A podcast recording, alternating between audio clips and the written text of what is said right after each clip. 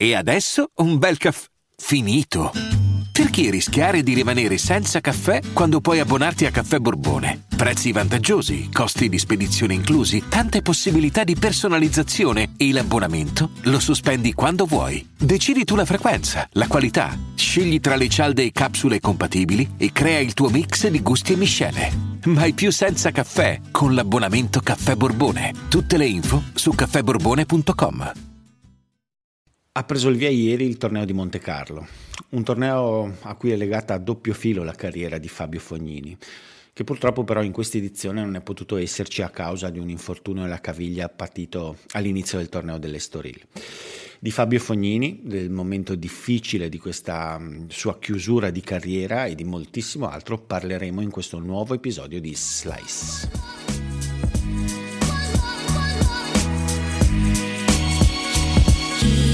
Si è parlato molto di Fabio Fognini questa settimana. Lo si è fatto essenzialmente per due ragioni. La prima è una bella intervista uscita su Ultimo Uomo in cui eh, Fognini ha mostrato, ha raccontato una parte di sé eh, non, così, non, così, conosciuta, non così, non così scontata, in cui ha in cui ha manifestato mh, le difficoltà nel gestire quest'ultima parte della carriera anche dal punto di vista mentale.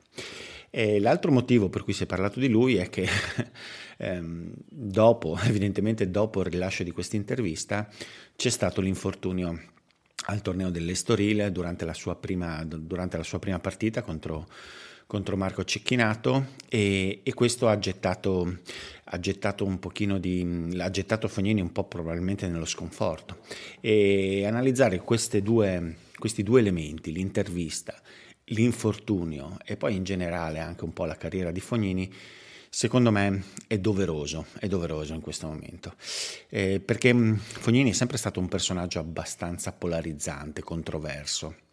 Eh, da una parte il suo tennis eh, a dir poco scintillante, meraviglioso dal punto di vista proprio tecnico, spettacolare, del gioco puro, e poi questa personalità in campo che, che, ha fatto storcere il naso a molti, eh, con degli atteggiamenti spesso sopra le righe, eh, insomma, che, hanno, che molti hanno, hanno, hanno, interpretato come segno di, di poca sportività insomma, da parte del giocatore.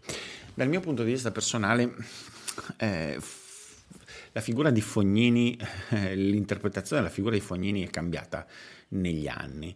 E uno dei primi ricordi che ho di lui sul campo da tennis sul, mm, nel, nel, tour maggiore è una partita proprio all'Estoril, eh, mi pare nel 2006 contro Marat Safin, eh, un Marat Safin ancora competitivo a quei tempi.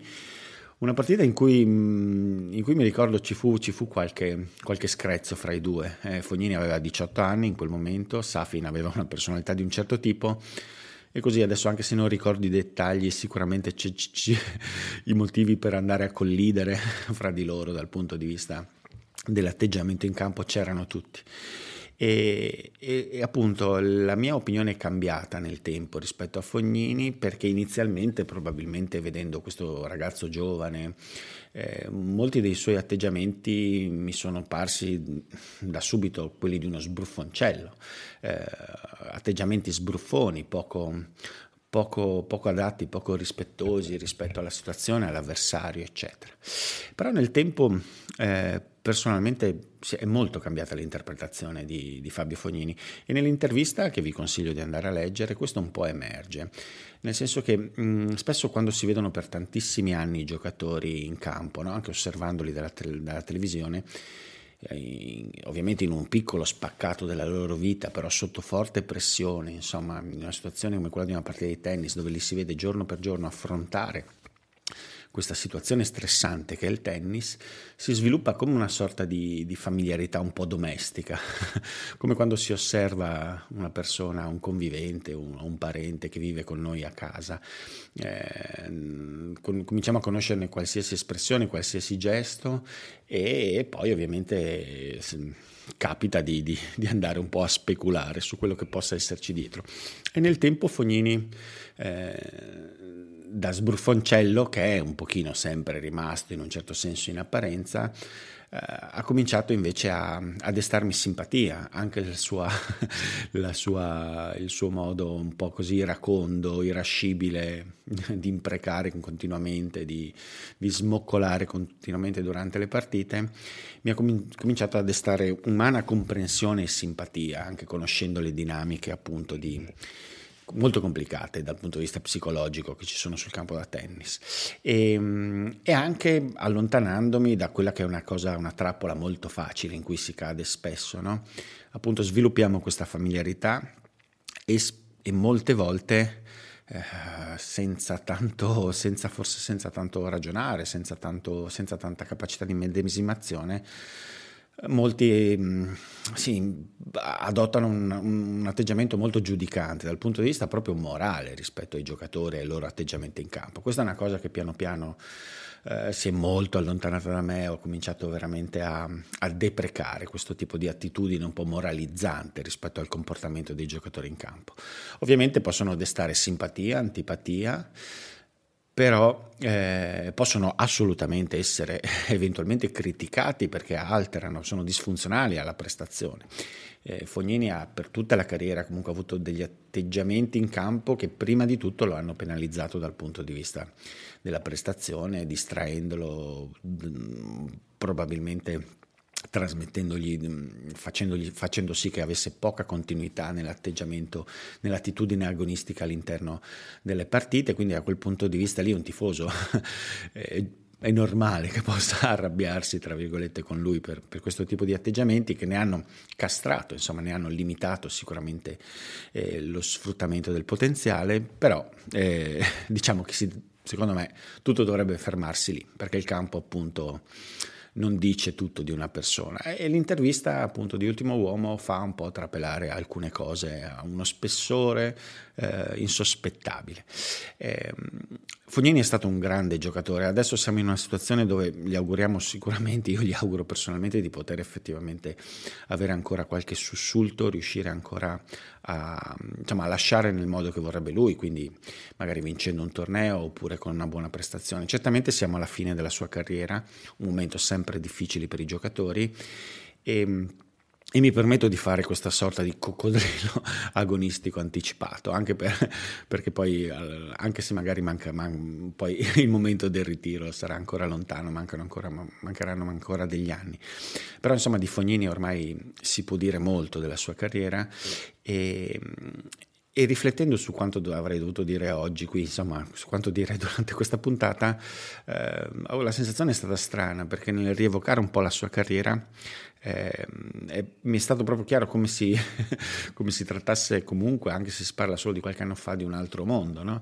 Eh, cioè, mi è venuta un'analogia rispetto a quanto si dice parecchio dei giocatori italiani ultimamente. Di Fognini, come di Seppi, come di Volandri, non si è mai messo in discussione l'allenatore, ad esempio. No? Eh, questo è un fatto curioso che adesso sarebbe impensabile. Eh, Fognini è stato un gran giocatore, un, un giocatore eccezionale sotto certi punti di vista eh, sotto l'aspetto puramente tecnico, di, di, doti tecniche, non solo tecniche, anche atletiche, doti complessive, eh, è stato uno dei primi della classe, ma non solo nel tennis italiano, in senso assoluto nell'ultima generazione. Pochissimi giocatori hanno avuto dei bagliori, dei picchi di rendimento.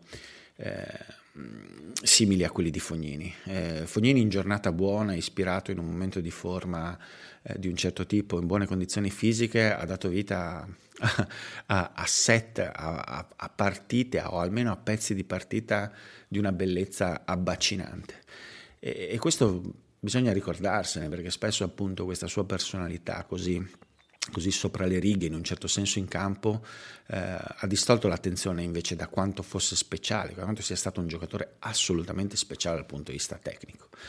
Eh, in Fognini c'è, c'è, gran parte del, delle abilità richieste a un giocatore di tennis ci sono tutte, ci sono tutte a un livello altissimo, un timing eccezionale, una grandissima rapidità una visione del gioco incredibile, quindi con la capacità proprio di lettura istintiva dei, dei tempi e dei modi in cui si gioca a tennis eh, una mano, una sensibilità nei pressi della rete, una capacità di giocare a rete sottovalutata. E, mm, tutto quindi, tutto o quasi, eh, è una cosa di cui ho parlato spesso in passato, anche per chi mi segue da un po' di tempo, dai tempi di Lucky Loser. C'è stata un'ombra tecnica su Fabio Fognini, oltre a quella, tra virgolette, della, del, dell'atteggiamento che spesso ne ha, ne ha, compromesso un po' la continuità e, la, e l'attitudine agonistica in campo, è stato sicuramente il servizio, eh, un servizio che ovviamente magari non, per, per, questioni antropometriche, per un'altezza non incredibile, eh, aveva qualche difficoltà in più a manifestarsi a un livello altissimo, però è un servizio che si è poco evoluto, eh, stata, la mia sensazione è che non ci sia stato un grandissimo lavoro di sviluppo sul suo servizio, e nei momenti in cui ha funzionato la prima insomma non, non l'ha ostacolato, però tante volte gli è, stato con, gli è stata diciamo complessivamente contro, la seconda palla è sempre stata non all'altezza, c'è sempre stata un po' di fretta anche nella gestione dei tempi di gioco del servizio, insomma un colpo che, che ne ha compromesso parecchio del potenziale, perché in realtà nel tennis moderno avere una lacuna in quel colpo è una lacuna grossa. Eh, quello, quello, secondo me è l'unico rammarico, se, se fossi in Fognini, rispetto allo sviluppo della sua carriera. Per il resto, secondo me, mh, mm, i ricordi che dovremmo avere, cominciare a costruire da adesso di Fabio Fognini, augurandogli ancora appunto una lunga carriera, eh, secondo me sono preziosi perché è molto raro vedere giocare a tennis come alle volte ci ha fatto vedere Fabio Fognini. Net, single service. 15 love. Dopo questo doveroso, secondo me, spazio omaggio dedicato a Fabio Fognini, ehm, andiamo, continuiamo a parlare di giocatori italiani, perché la settimana è stata ricca, ricca di avvenimenti in questo senso, eh, ricca di avvenimenti in generale. Ci sono stati tanti tornei Challenger, tanti tornei 250, il livello tecnico magari non sempre altissimo, però molte cose di cui parlare, anche direi parecchio interessanti. Per quanto riguarda i giocatori italiani, eh, sicuramente ci sono state delle prestazioni positive, ce ne sono state altre negative. Sulla annosa questione di Lorenzo Musetti andremo a parlare dopo, un attimino nel toilet break, sarà dedicato anche a lui, non solo a lui ma anche a lui. E la sua uscita è stata abbastanza deludente comunque dal torneo di, di Marrakesh, però eh, da fare a contraltare ci sono state altre buone prestazioni. Prima di tutto quella di, di Marco Cecchinato. Marco Cecchinato che, che è stato il giocatore che ha eliminato dal torneo un Fabio Fognini eh, infortunato nel primo turno di Estoril. Si è spinto fino, Cecchinato si è spinto fino alla semifinale, mm, rifacendo, mostrando nuovamente le qualità che, che le qualità indubbie che possiede, soprattutto quando gioca sulla terra rossa. Eh, la parabola di Cecchinato è particolare perché ovviamente mh, mm, c'è stato quell'incredibile picco, quel sussulto di quella semifinale clamorosa a Roland Garros di qualche anno fa. E poi nell'immaginario c'è, c'è, stato, c'è stato poi un immediato crollo e quindi la messa in discussione sul fatto che quella, quell'exploit fosse del tutto estemporaneo e che in realtà eh, non c'entrasse niente con quel livello. Ovviamente eh, Cecchinato non ha mantenuto quel livello, quindi c'è un fondo di verità in queste, in queste semplificazioni. Eh, non è riuscito assolutamente a confermare negli anni quel tipo di prestazione, però allo stesso tempo mm, Cecchinato era oggettivamente, aveva fatto un salto di qualità notevole e non solo a Roland Garros, ma anche nei mesi successivi e per un bel po' di tempo ha proprio espresso, ha fatto vedere un tennis di, di grande qualità sulla terra battuta. Eh, funzionava, funzionava, il servizio carichissimo, il dritto capace di, di, fare male, di spingere un po' su ogni direzione, l'utilizzo della palla corta precursore del, del, nuovo ritorno di moda della palla corta da parte di Alcaraz e, e compagnia bella. Eh, un rovescio che aveva trovato anche una sua carichissimo a una mano, tanto ballerino quando a un certo punto aveva trovato trovato anche una sua stabilità, eh, giocandolo molto alto e carico. E, insomma, in quel momento in cui ci sono stati mesi in cui Cecchinato si stava guadagnando tutto quello che, che, che stava ottenendo, insomma. Poi molte difficoltà eh, evidenti, molta fatica a risalire, qualche sussulto qua e là, sempre la sensazione che potesse tornare Questa settimana ha messo assieme una serie di belle partite, un po' venute dal nulla perché il periodo non era molto buono, si è rivisto, si è rivisto un giocatore che, che se per qualche motivo riuscisse a stabilizzare un po' questo suo, questo suo stato, è un giocatore che quando gioca in un determinato modo eh, sulla terra battuta tiene, tiene testa sostanzialmente a quasi tutti dal punto di vista tecnico.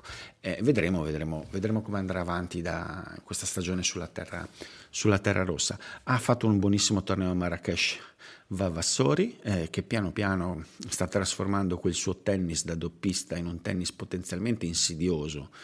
Anche, anche, in singolare, eh, sta pian piano prendendo un pochino più corpo, soprattutto la sua tenuta da fondo campo e la gestione in generale tattica delle partite mi sembra sempre un pochino migliore sul rosso.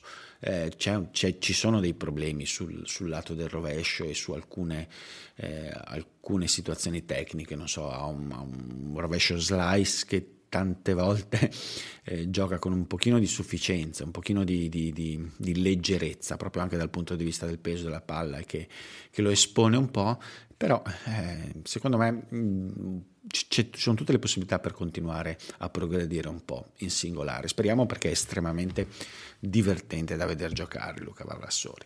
C'è stata una bella partita, di, una, un bel torneo da parte di Nuria Brancaccio a Bogotà c'è stata la vittoria, no, l'ennesima non è giusto dire, però c'è stata un'altra vittoria a livello challenger per Matteo Arnaldi che così sfiora, si, si, si avvicina moltissimo alla top 100 e conferma un po' la sensazione che ho avuto in questo inizio anno che sia sostanzialmente forse uno dei giocatori più pronti dal punto di vista agonistico a entrare nei 100. Dal punto di vista tecnico ce ne sono parecchi di questi giocatori italiani che possono entrare nei 100, lui sembra forse quello più più dentro la situazione in questo momento, certamente bisogna fare il salto poi anche a livello ATP, non solo a livello Challenger. E, ehm, e poi c'è stata, c'è stata, l'ultima cosa, c'è stata mm, questo, in queste due giornate, ci sono state due partite roccambolesche a dire poco, al cardiopalma di, di Luca Nardi nelle qualificazioni del torneo di Monte Carlo eh, vinte per un soffio, complicandosi la vita, e ris- morendo e rinascendo dalle proprie ceneri varie volte durante le partite, ha conquistato un posto nel tabellone principale del torneo di, di, di Monte Carlo, ha un primo turno anche abbordabile con una wildcard del Principato, eh, quindi un buon segno anche se il tennis non è stato particolarmente convincente o meglio non con, molto discontinuo, però insomma per Luca Nardi un buon, un buon segnale, vediamo, vediamo, se riuscirà a sfruttare ancora questa settimana il viatico che si è aperto. Eh, tra l'altro bisogna, bisogna comunque sottolineare, mh, a proposito del torneo di Monte Carlo, il fatto che finalmente fosse possibile vedere le qualificazioni in chiaro su YouTube. Eh, il torneo di Monte Carlo, il sito ufficiale, trasmetteva due campi, non tutti i campi, insomma, ma due campi ha trasmesso in streaming su YouTube. È una buona iniziativa perché soprattutto per i tornei 1000, gli slam, eh, le qualificazioni sono, sono, sono estremamente, sono una situazione agonisticamente molto interessante perché i giocatori il livello tecnico, soprattutto in determinati tornei, è molto molto alto.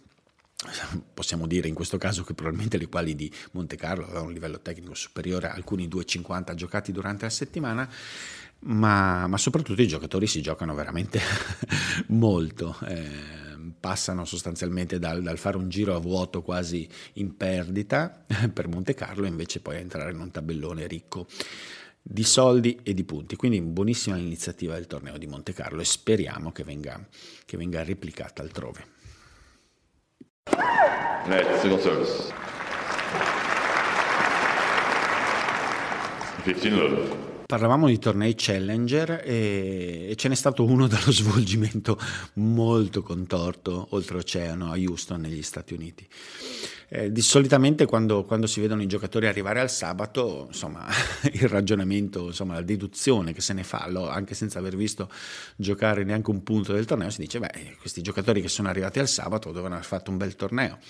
Beh, in questo caso i giocatori arrivati al sabato in realtà spesso non avevano nemmeno giocato una partita. Questo perché il torneo di Houston è stato compromesso completamente dalla pioggia che ha fatto rimanere in stallo il torneo al secondo turno fino al sabato, costringendo a una serie incredibile, a, venerdì scusate, costringendo a una serie incredibile di doppi turni poi i giocatori per concludere questo torneo.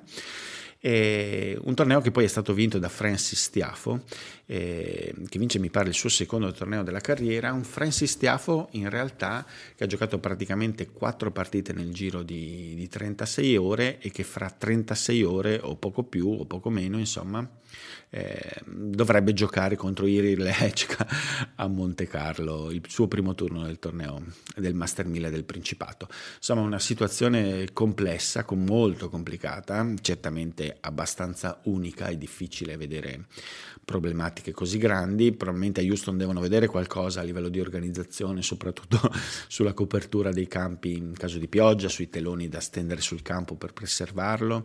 Eh, questo sicuramente bisognerà fare tesoro per l'organizzazione.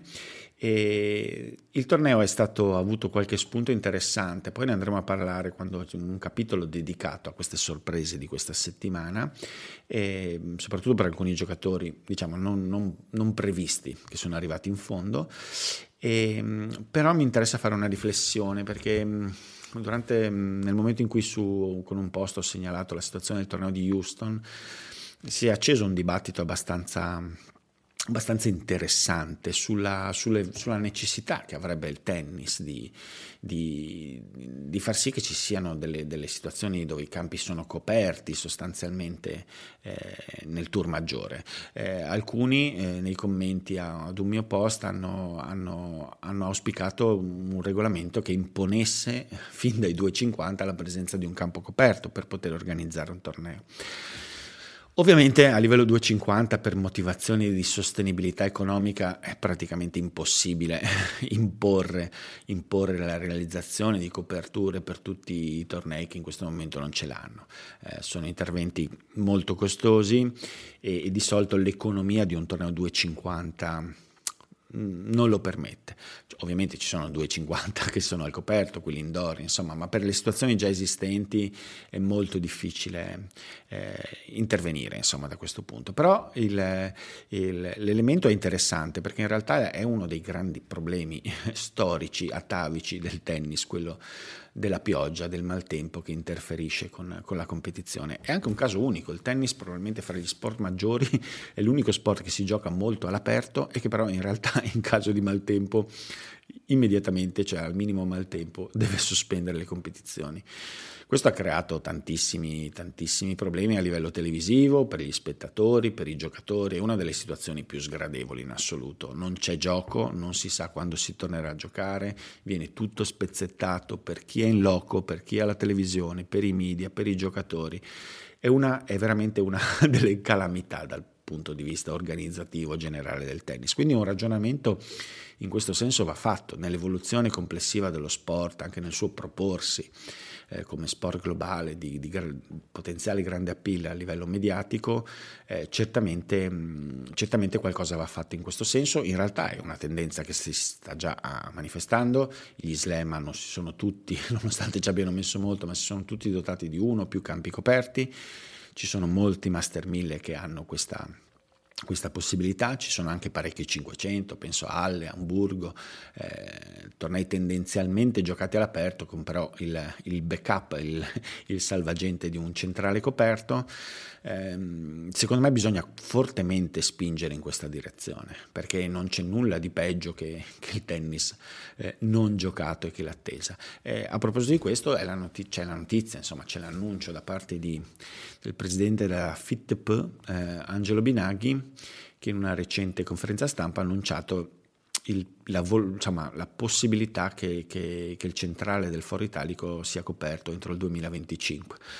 Un annuncio molto ambizioso, eh, però in questo senso è positivo, poi andremo a vedere se effettivamente verrà, verrà, mantenuta, verrà mantenuta, questa promessa. Mm, nota a margine interessantissima anche l'annuncio della volontà di equiparare il prize money del Master 1000 di Roma fra maschi e femmine. Anche questo è parecchio ambiziosa come, come affermazione, vista la situazione attuale di disparità. Mm, è molto complicato, però insomma andremo a vedere. Sono sicuramente due cose che almeno nelle intenzioni sono, sono, sono ben fatte. Net single service. 15 love. Toilet break della settimana dedicato all'annosa questione dei coach, dei super coach, dei giocatori che cambiano, che dovrebbero cambiare coach a seconda degli appassionati o di loro stessi. È stata una settimana ricca in questo senso perché c'è stata la separazione di Holger Rune da, da Muratoglu, era un rapporto a tempo, lo si sapeva, di una collaborazione comunque che, che, ha origine molti molti anni fa, i due si sono separati. Eh, adesso non, non, è chiaro esattamente lo sviluppo, soprattutto lato Rune, cosa si andrà a fare. C'è stato il ritorno della collaborazione fra Caroline Garcia e Perret, L'allenatore che l'anno scorso l'ha accompagnata in, questo, in, questa rinascita, in questo exploit clamoroso e che però poi aveva lasciato poco prima delle finals di fine anno, in maniera abbastanza inaspettata come anche inaspettato questo riavvicinamento. Eh, vedremo, vedremo i frutti che darà. E poi c'è stato proprio di, di, queste ore l'annuncio della separazione fra Nicolas Massu e, e Dominic Thiem. Eh, di Thiem abbiamo parlato, ho parlato parecchio in, questi, in queste settimane, delle sue difficoltà, insomma questa settimana ha giocato anche abbastanza bene all'Estoril, eh, però hanno deciso di, di, separarsi in maniera sorprendente perché comunque Massu è stato vicino a Tim anche nei momenti di, di grande difficoltà, di queste, sia di inattività che di difficoltà, eh, però la collaborazione si è interrotta, anche in questo caso eh, è interessante capire sia dove, se e dove andrà a, parare Massu dal punto di vista lavorativo, di coaching e poi anche le, cosa, cosa, pensa di fare Dominic Team da questo punto di vista, se, se, c'è qualcuno già pronto a prendere il posto del cileno. Andremo a vedere e poi ovviamente per noi italiani si è parlato moltissimo di coaching ancora una volta ehm, relativamente a Lorenzo Musetti, autore di una prestazione eh, molto brutta a Marrakesh, deludente, uscito immediatamente contro, o quasi immediatamente dopo aver vinto una partita insomma, contro Gaston, diciamo con un Gaston molto, eh, molto compiacente dal punto di vista dell'impegno. Ecco, ha vinto un primo turno, poi si è trovato contro Alexander Muller e, e, ha, e, ha, gestito in maniera mh, drammatica direi la partita, aveva tutti gli elementi ovviamente tecnici, tu, tutto poteva eh, essere a sua disposizione per vincere questa partita, invece è riuscito a perderla con quel solito mix di, di insicurezza e incapacità di metterci la giusta attenzione e intensità, anche se sembra più in questo momento effettivamente una questione di insicurezza. Eh, a inizio stagione alle volte l'atteggiamento è stato negativo proprio Mm, mostravano quasi una certa supponenza, in realtà adesso sembra essere proprio in una situazione, non dico di panico, ma di, di forte sfiducia. E, e quindi, eh, insomma, pur un giocatore con questo talento, nonostante questo talento, senza, completamente senza senza struttura a livello di fiducia e quindi di lucidità può perdere anche con l'Alexander Müller di turno.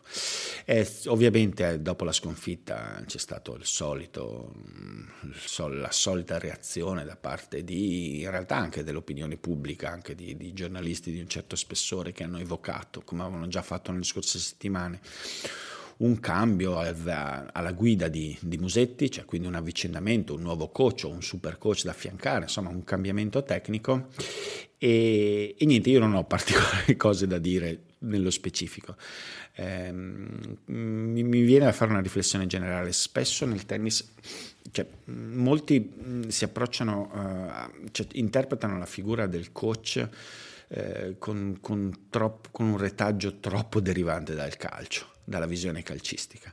Cioè, bisogna ricordarsi che il tennista è il datore di lavoro, è colui che sceglie l'allenatore, è colui che ha veramente in mano completamente i destini del suo allenatore ehm, ed è una cosa profondamente differente da quanto accade al calcio. No? Quindi quando c'è un avvicendamento è sempre una scelta del giocatore diretta, non c'è nessuno che decide a monte sopra e quindi la complessità di qualsiasi decisione è molto maggiore, no? cioè, spessissimo l'atteggiamento che si ha è di ok, qualcosa non va, si cambia allenatore, che è, che è il modo con cui si ragiona spessissimo nel calcio. Nel tennis è un po' diverso. eh, è un po' diverso perché entrano in gioco varie dinamiche. Eh, nello specifico la mia sensazione è che ci sia, che ci sia una un'evidente problematica in questo momento dal punto di vista della, della, maturità complessiva agonistica, cioè della capacità, intesa come la capacità proprio di gestire con continuità l'attitudine in campo, lo, avere, avere, un atteggiamento positivo. Invece mi sembra che Musetti mh, passi da momenti appunto dove, dove sembra emergere quasi un'arroganza e una poca umiltà in alcune situazioni a poi momenti di, di totale sfiducia, di panico appena le cose non vanno. Quindi non c'è, non c'è molto equilibrio dal punto di vista proprio della capacità di stare in campo dal punto di vista agonistico. È vero anche che in passato da situazioni simili ne è uscito, l'anno scorso ci sono stati momenti analoghi da cui è uscito in maniera esplosiva direi, quindi questo fa parte un po' dei tratti che si sono visti anche l'anno scorso, certamente come dicevamo con Fognini è qualcosa che ostacola, eh, non ci devono essere giudizi appunto moralizzanti su, su Musetti, sul suo atteggiamento, però è certamente qualcosa che ne ostacola in certi momenti la prestazione. Può essere sensato cambiare allenatore, affiancare qualcun altro, non, è difficile da giudicare, certamente chi, ha, chi, c'è in panchina può anche aiutare eh, un giocatore nella sua crescita anche sotto certi punti di vista. E quindi potenzialmente ci possono essere, potrebbe essere una figura che può dare una mano a Musetti, chissà, però tutto parte dal giocatore, in realtà. È appunto un processo di maturazione personale in cui il coach ha sicuramente un ruolo, eh, ma non è il motore principale. È anche un po' la frustrazione di tutta, di tutta, di tutta la professione legata all'allenamento e al coaching, cioè che instillare, instillare la motivazione non è possibile. Spesso la motivazione intesa in senso ampio, è intesa come attitudine, come capacità appunto di stare lì, non è possibile. E, ehm, quindi in realtà ehm, io quello che vedo è il, la necessità di un salto dal punto di vista della crescita, proprio di maturazione, che poi può passare anche per una scelta eventualmente da parte di Musetti di consapevolezza e di capire che ha bisogno di un'altra figura per fare, delle, per fare, altro, un po' come è successo a Sinner l'anno scorso. Quindi quello ci può stare, però parte da lì, eh, parte da lì con la consapevolezza comunque di essere il centro di tutto il proprio tennis e l'allenatore è, è, è comunque qualcosa che può coronare però un percorso che, che è individuale. Net, single service. 15 love punti 4 e, e, poi vedremo anche il 3 legati a un'altra polemica della settimana, degli starnazzi da parte di, di osservatori che cercano immediatamente di, di, di cavalcare minimo, la minima possibilità di polemizzare, di, fare sparate un po' fuori luogo, legata a Carlos Alcaraz, al fatto che abbia rinunciato a Monte Carlo per, per un problema alla mano e, e, quindi da lì è nata tutta una serie di, di, considerazioni, sono state urlate una serie di considerazioni sul fatto che Carlos Alcaraz eh, abbia un problema, che si stia infortunando troppo, che debba modificare delle cose, se no finirà presto, che deve, insomma, ci sono delle cose da fare, altrimenti è a rischio la sua carriera. E, ed è incredibile, è un po', è un po analogo all'anno, a quanto accaduto l'anno scorso con Yannick Sinner post Roland Garros, dopo, dopo i problemi post Roland Garros. Eh, si sono messi assieme una serie di cose completamente diverse dal punto di vista fisico, dal Covid, alla tosse, alle vesciche, eccetera, per dipingere un quadro di, di, di, di una poca attenzione nella gestione della, della dimensione atletica, eccetera. Eh, ovviamente per, per, per, per, argomentare sono tirati fuori sostanzialmente solitamente due stereotipi, che, che ogni, come ogni stereotipo hanno all'interno un po' di verità, ma insomma sono anche, sono anche molto semplificatori. Il primo, ok, è il solito, il tennis moderno eh, è esasperante, distrugge i giocatori, è troppo richiedente fisicamente, eccetera. E, ehm, la, seconda, la, seconda, motivazione, in questo caso su Alcaraz, è sì, Alcaraz ha una gestione troppo esplosiva, gio- gioca in maniera troppo esplosiva, troppo dinamica il suo gioco e quindi è soggetto, è soggetto a più infortuni. Insomma, tutto il contrario di tutto si sente dire. Ovviamente, appunto, diciamo, questi stereotipi hanno un fondo di verità. E il tennis, ma ogni, ogni disciplina eh, con l'evoluzione della prestazione sta diventando più richiedente per il fisico, si, si, si, si, spinge il fisico sempre più in là, questo è normale, eh, accade in tutto e ovviamente eh, a livello articolare e muscolare insomma, ci, sono, ci sono rischi in più. Questo non c'è dubbio. E il tennis di Alcaraz è esplosivo, sì, sicuramente esplosivo, insomma, questo, anche in questo caso non c'è dubbio. Cosa vuol dire? Porta dei rischi? Ma tante volte si sono, si sono, sentite polemiche per giocatori che giocano troppo di tenuta, allungano troppo gli scambi, quelli spesso venivano considerati come giocatori che si stavano logorando. E, ehm, secondo me si, si, si toglie, si, si, dimentica sostanzialmente un punto che è l'unico che voglio, di cui voglio, voglio parlare, in realtà voglio aggiungere a una conversazione abbastanza sterile. È vero che il tennismo, tutto lo sport, porta dei rischi maggiori, però a me pare che ci sia anche moltissima più attenzione a conservarsi rispetto, rispetto, al passato. Certamente Alcaraz ha lasciato un po' perplesso quando ha infilato tre tornei di fila al rientro però in realtà già, già, nelle prime parti della carriera e anche adesso mi pare che ci sia comunque l'attenzione ai primi segnali di qualsiasi problema, di scalare delle marce, di togliersi dai tornei e, e, di, e di, darsi il tempo per recuperare. Questa è, un, è una cosa che secondo me Alcaraz ha fatto già a partire dall'anno scorso, a fine anno ha, ha saltato anche le finals per dei problemi muscolari senza esitare particolarmente eh, in questo momento non ha avuto dubbi sulla scelta, quindi il, il, lo sport moderno porta anche, sta portando anche una maggiore attenzione dal punto di vista della preparazione che ovviamente porta, ci sono dei rischi nella, nell'esasperare un fisico, però c'è anche l'attenzione nel, nel, non andare a rischiare di giocare quando si è infortunati, eccetera.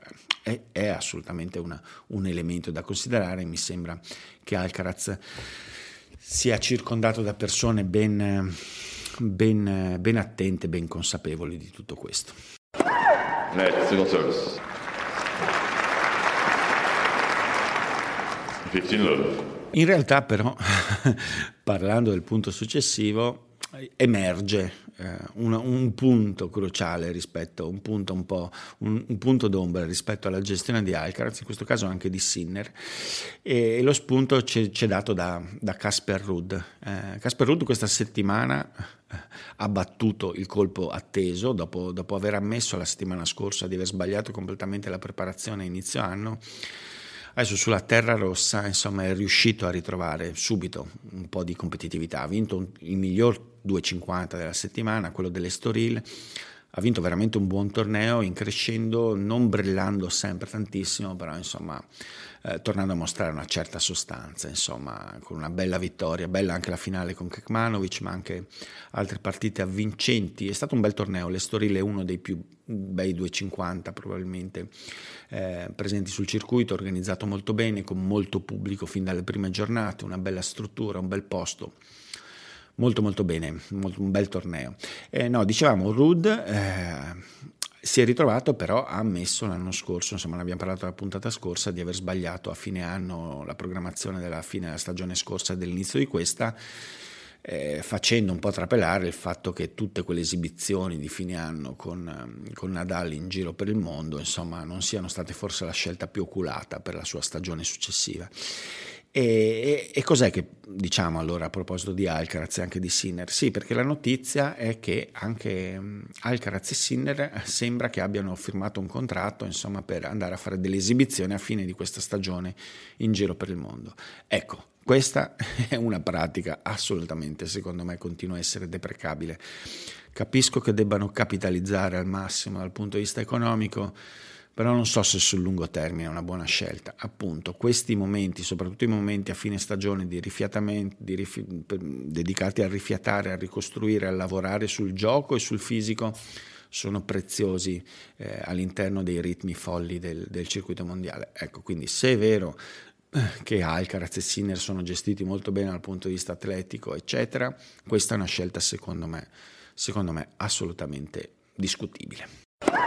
Net, single service. 15 love. Penultimo punto della settimana dedicato al gruppetto di giocatori improbabili che sono arrivati in fondo ai 2,50 di questa settimana. Complice sicuramente anche il livello tecnico non altissimo di alcuni di questi 250, penso soprattutto a, a quello di Marrakesh, eh, si sono presentati alle ultime giornate del torneo eh, giocatori che pochi, di cui pochi sicuramente, almeno a livello di massa, hanno sentito, hanno sentito parlare, soprattutto frequentatori eh, del circuito Challenger, oltretutto giocatori non più di primissimo pelo, tutti giocatori insomma che insomma, hanno passato abbondantemente i vent'anni, insomma, non dei giovincelli. Eh, Alexander Müller in finale a Marrakesh, sconfitto da Carbarias Baena, un nome un pochino più noto, eh, che va a vincere il suo secondo titolo ATP, ehm, Pavel Kotov, sempre a Marrakesh, eh, Gilles Bruer a, a Houston, Echevarri che arriva in finale a Houston giocando alla grandissima partita contro Francis Tiafo, eh, però uscendo sconfitto ma con onore, Echevarri sta giocando molto bene ultimamente, Quentina lì in stato di grazia all'Estoril, ha giocato alcune partite di grandissimo livello, Insomma, una, una, serie di prestazioni tutte assieme abbastanza sorprendenti, eh, confermano una cosa detta e ridetta mille volte, almeno da me, del fatto comunque che ci sia dello spessore tecnico parecchio alto, anche oltre la centesima posizione del mondo, e che con le condizioni giuste il Musetti di turno può capitolare anche contro Alexander Müller.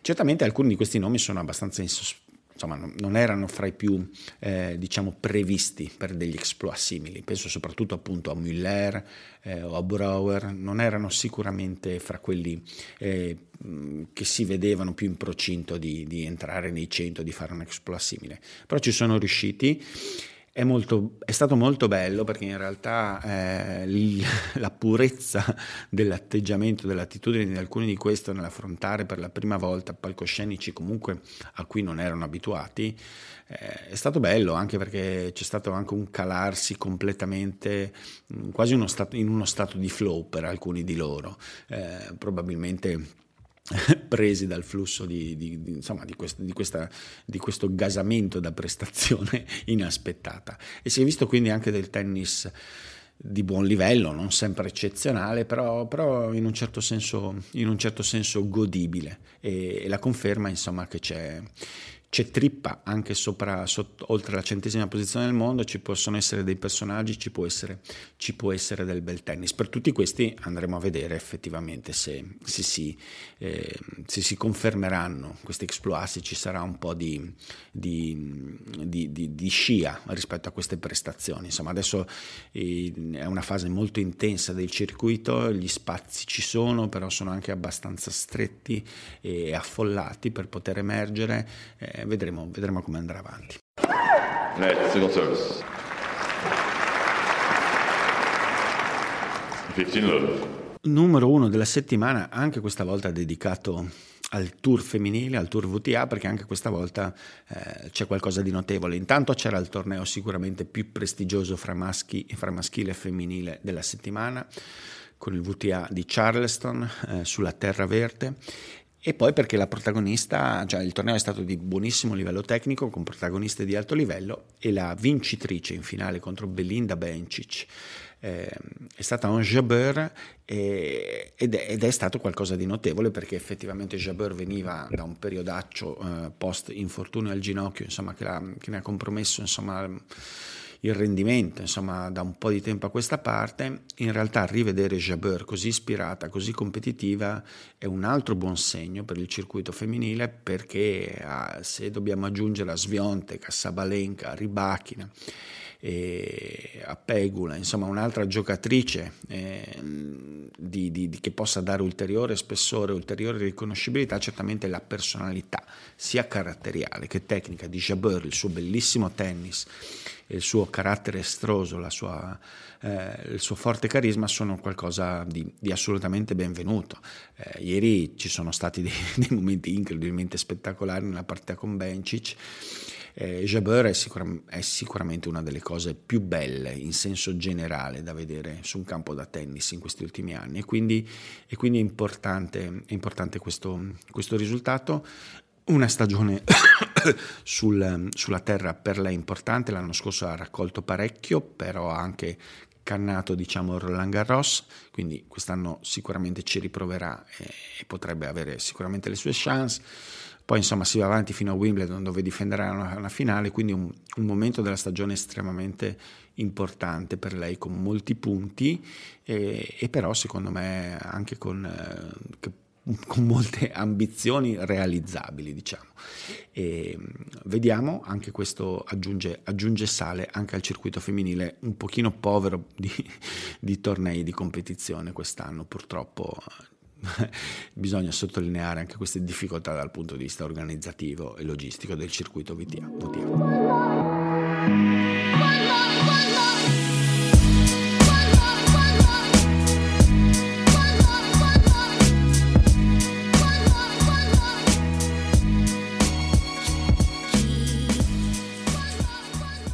I'm Sandra, and I'm just the professional your small business was looking for. But you didn't hire me because you didn't use LinkedIn jobs. LinkedIn has professionals you can't find anywhere else, including those who aren't actively looking for a new job but might be open to the perfect role, like me.